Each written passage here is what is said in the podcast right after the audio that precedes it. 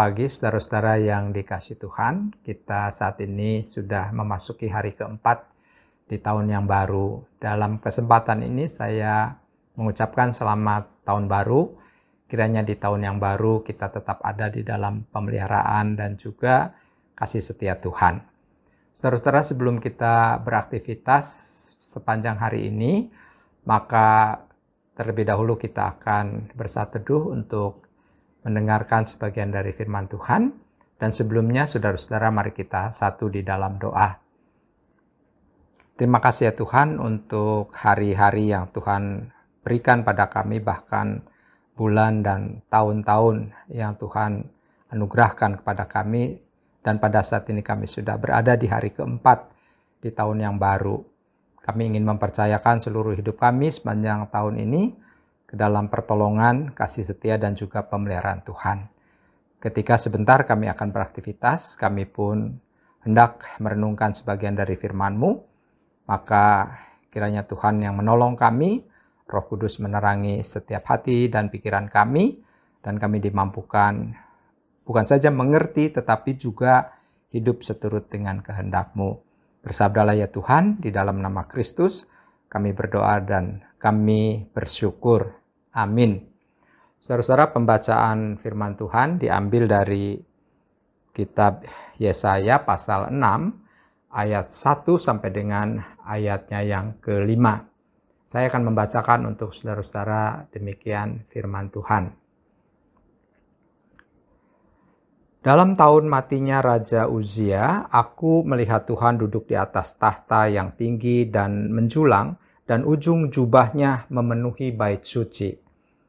Para serafim berdiri di sebelah atasnya, masing-masing mempunyai enam sayap. Dua sayap dipakai untuk menutupi muka mereka, dua sayap dipakai untuk menutupi kaki mereka, dan dua sayap dipakai untuk melayang-layang. Dan mereka berseru seorang kepada seorang, katanya, Kudus, kudus, kuduslah Tuhan semesta alam, seluruh bumi penuh kemuliaannya. Maka bergoyanglah alas ambang pintu disebabkan suara orang yang berseru itu, dan rumah itu pun penuhlah dengan asap. Lalu kataku, celakalah aku, aku binasa, sebab aku ini seorang yang najis bibir, dan aku tinggal di tengah-tengah bangsa yang najis bibir. Namun mataku telah melihat sang raja yakni Tuhan semesta alam. Saudara-saudara, demikian pembacaan firman Tuhan. Dan kita disebut sebagai orang-orang yang berbahagia karena masih diberikan kesempatan oleh Tuhan untuk merenungkan sebagian dari firman-Nya. Saudara-saudara yang dikasih Tuhan, selama saya menjadi seorang pendeta, maka sering kali ada beberapa kesempatan di dalam pergantian kepengurusan maupun kemajelisan untuk mendamping untuk juga meminta orang-orang tertentu sebagai pengurus maupun sebagai penatua yang sudah disepakati di dalam panitia pemilihan penatua untuk kemudian dihubungi beberapa nama tersebut bukan saja oleh pendeta tetapi juga oleh beberapa penatua. Dan saudara-saudara biasanya jawaban yang klasik ya sering kali diucapkan oleh mereka yang e, dihubungi itu adalah sibuk, e, belum ada waktu, tetapi ada juga yang menjawab bahwa dirinya belum merasa layak karena masih berbuat banyak salah, masih berdosa, dan tidak layaklah untuk melayani sebagai penatua khususnya dalam hal ini saudara-saudara. Nah saudara-saudara yang dikasih Tuhan, pada pagi hari ini kita membaca kesaksian dari Nabi Yesaya yang sebenarnya dia juga mengalami pergumulan yang sama, yaitu dia merasa dirinya bukanlah sebagai orang yang suci, bukanlah sebagai orang yang layak karena dia merasa sebagai orang berdosa dan menyebut dirinya dengan orang yang najis bibir. Di dalam ayat yang kelima, dia berkata, Lalu kataku, celakalah aku, aku binasa, sebab aku ini seorang yang najis bibir, dan aku tinggal di tengah bangsa yang najis bibir. Namun mataku telah melihat sang raja, yakni Tuhan semesta alam.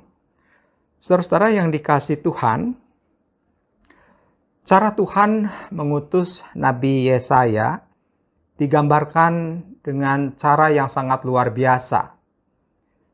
Di mana pada waktu itu Yesaya melihat penampakan kemuliaan Allah pada tahun matinya Raja Uzia dan saat itu ia melihat serafim yang berseru tentang kekudusan Tuhan. Kalau kita baca saudara dalam Alkitab terjemahan bahasa Indonesia sehari-hari atau BIS, maka serafim di situ diterjemahkan dengan makhluk-makhluk yang bernyala seperti api.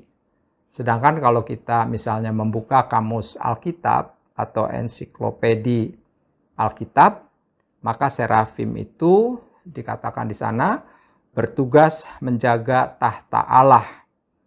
Makhluk-makhluk surgawi yang berbentuk manusia tetapi ada enam sayap. Dua menutupi wajah mereka, dua menutupi kakinya, dan dua sayap untuk terbang. Para serafim ini, saudara-saudara, tempatnya di alas tahta Allah. Dan salah satu dari serafim dalam bacaan kita menyerukan berulang-ulang suatu lagu yang disaksikan oleh Nabi Yesaya yang berseru, Kudus, kuduslah Tuhan semesta alam, seluruh bumi penuh kemuliaannya. Saudara-saudara yang dikasih Tuhan, melihat itu Nabi Yesaya menghinakan dirinya sebagai orang yang tidak layak di hadapan Allah dan mengakui kejahatan dan kesalahan serta dosa-dosanya. Kalau kita misalnya membaca di ayat-ayat berikutnya, saudara, yang tadi kita uh, belum baca karena kita hanya pembacaan sampai dengan ayat 5, misalnya kita temukan di dalam ayat 6 sampai dengan ayat 8 demikian dikatakan, tetapi seorang daripada serafim itu terbang mendapatkan aku. Di tangannya ada bara yang diambilnya dengan sepit dari atas mesbah. Ia menyentuhkannya kepada mulutku serta berkata, Lihat, ini telah menyentuh bibirmu, maka kesalahanmu telah dihapus dan dosamu telah diampuni. Lalu aku mendengar suara Tuhan berkata, Siapakah yang akan kuutus? Dan siapakah yang mau pergi untuk aku? Maka sahutku, ini aku, utuslah aku. Saudara-saudara, di sini kita melihat sebuah perubahan yang luar biasa. Nabi Yesaya yang semula tidak siap dan berkata, Celakalah aku, aku binasa, sebab aku ini orang yang najis bibir. Kemudian saudara berubah total, ia berbalik dari sikapnya yang semula, dari yang merasa tidak layak menjadi orang yang siap sedia. Ia berkata, ini aku, utuslah aku. Saudara-saudara yang dikasih Tuhan, Tuhan berkenan melayakan hambanya. Tuhan yang menghapus dosa dan melayakan Yesaya untuk menjadi utusannya, untuk dijadikan alatnya oleh Tuhan. Dengan cara yang ajaib, Tuhan menghapus kesalahannya dan mengampuni hambanya. Yesaya menyerahkan dirinya dan menyatakan kesediaannya sebagai penyambung lidah Tuhan bagi bangsa Israel. Saudara-saudara yang dikasih Tuhan, di dalam melayani, Tuhan tidak mencari orang yang saleh dan orang yang benar, tidak mencari orang yang sempurna untuk mewujudkan kehendaknya. Yang dibutuhkan oleh Tuhan adalah orang yang mau diubah oleh Tuhan. Tadi kalau kita membaca dari kesaksian uh, Yesaya yang semula dia merasa wah celaka, aku ini orang yang najis bibir. Tapi ketika dia mau diubah oleh Tuhan, maka dengan cara Tuhan yang luar biasa, kemudian Yesaya pun diampuni dosanya, diampuni kesalahannya dan dilayakan oleh Tuhan untuk menjadi utusannya.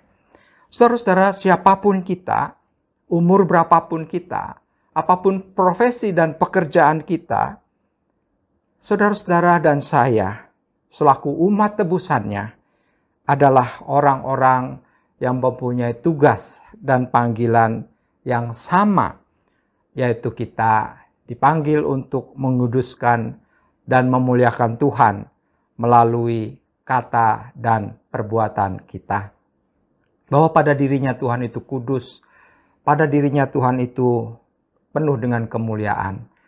Dan oleh sebab itu kita dipanggil untuk terus menguduskan Tuhan dan memuliakan Tuhan melalui hidup kita.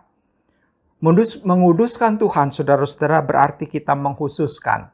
Jadi kudus artinya dikhususkan, dipisahkan atau diistimewakan. Kalau kita berkata bahwa Tuhan itu kudus, maka Tuhan itu saya istimewakan, saya khususkan daripada yang lain. Saya utamakan daripada yang lain. Nah itulah saudara-saudara arti dari kudus. Nah ketika kita menghususkan Tuhan atau mengistimewakan Tuhan, berarti kita tidak menduakan Tuhan. Nah itulah saudara-saudara yang bisa dilakukan di dalam hidup kita masing-masing. Kalau Tuhan selalu kita utamakan di dalam hidup ini, saudara-saudara, maka hati dan pikiran kita pun akan selalu terarah kepadanya.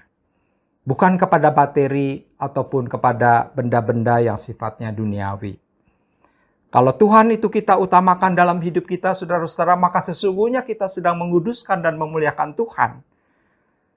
Oleh karena itu, saudara-saudara, apa pun yang kita lakukan, baik di dalam pekerjaan kita ya sesuai dengan profesi kita masing-masing maupun mungkin kita sudah tidak bekerja ya kita hidup dalam keluarga kita dan kita dapat berfungsi bagaimana sebagai suami, sebagai istri, sebagai opa dan sebagai oma.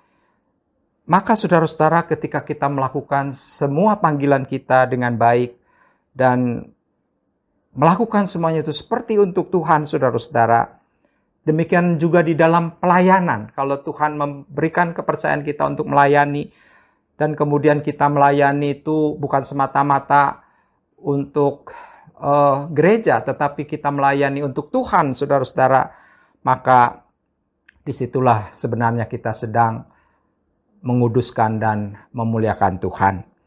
Panggilan saudara-saudara dan saya, di mana pun Tuhan menempatkan kita, sekali lagi saudara-saudara adalah untuk menguduskan dan memuliakan Tuhan melalui apa pun yang kita lakukan. Sekali lagi kalau kita memang bekerja, marilah kita bekerja seperti untuk Tuhan. Kalau kita melayani, marilah kita melayani sebagaimana kita melayani untuk Tuhan. Bukan untuk manusia, ataupun untuk pekerjaan dan pelayanan itu sendiri. Kiranya Tuhan menolong dan memampukan kita untuk hidup kudus dan memuliakan nama Tuhan melalui kata dan perbuatan kita. Tuhan memberkati. Amin. Mari saudara-saudara kita satu di dalam doa.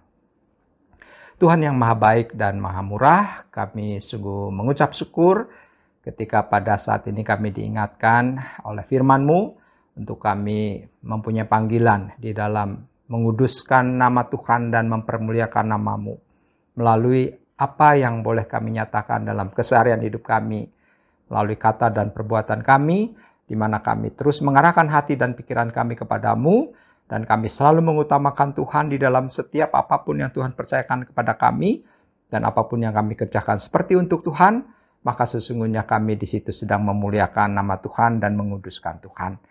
Oleh karena itu mampukan kami sebagai umat tebusanmu ya Tuhan, untuk hidup semakin berkenan kepadamu.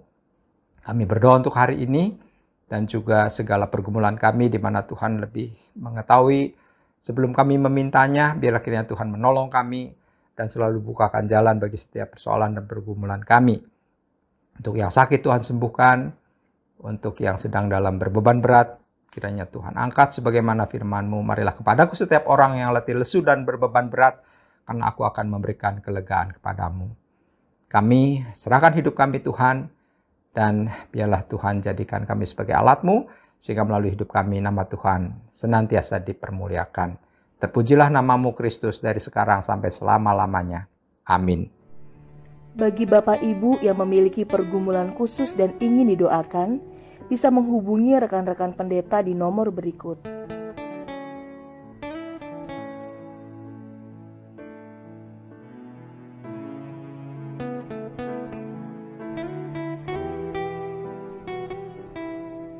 Tuhan Yesus memberkati.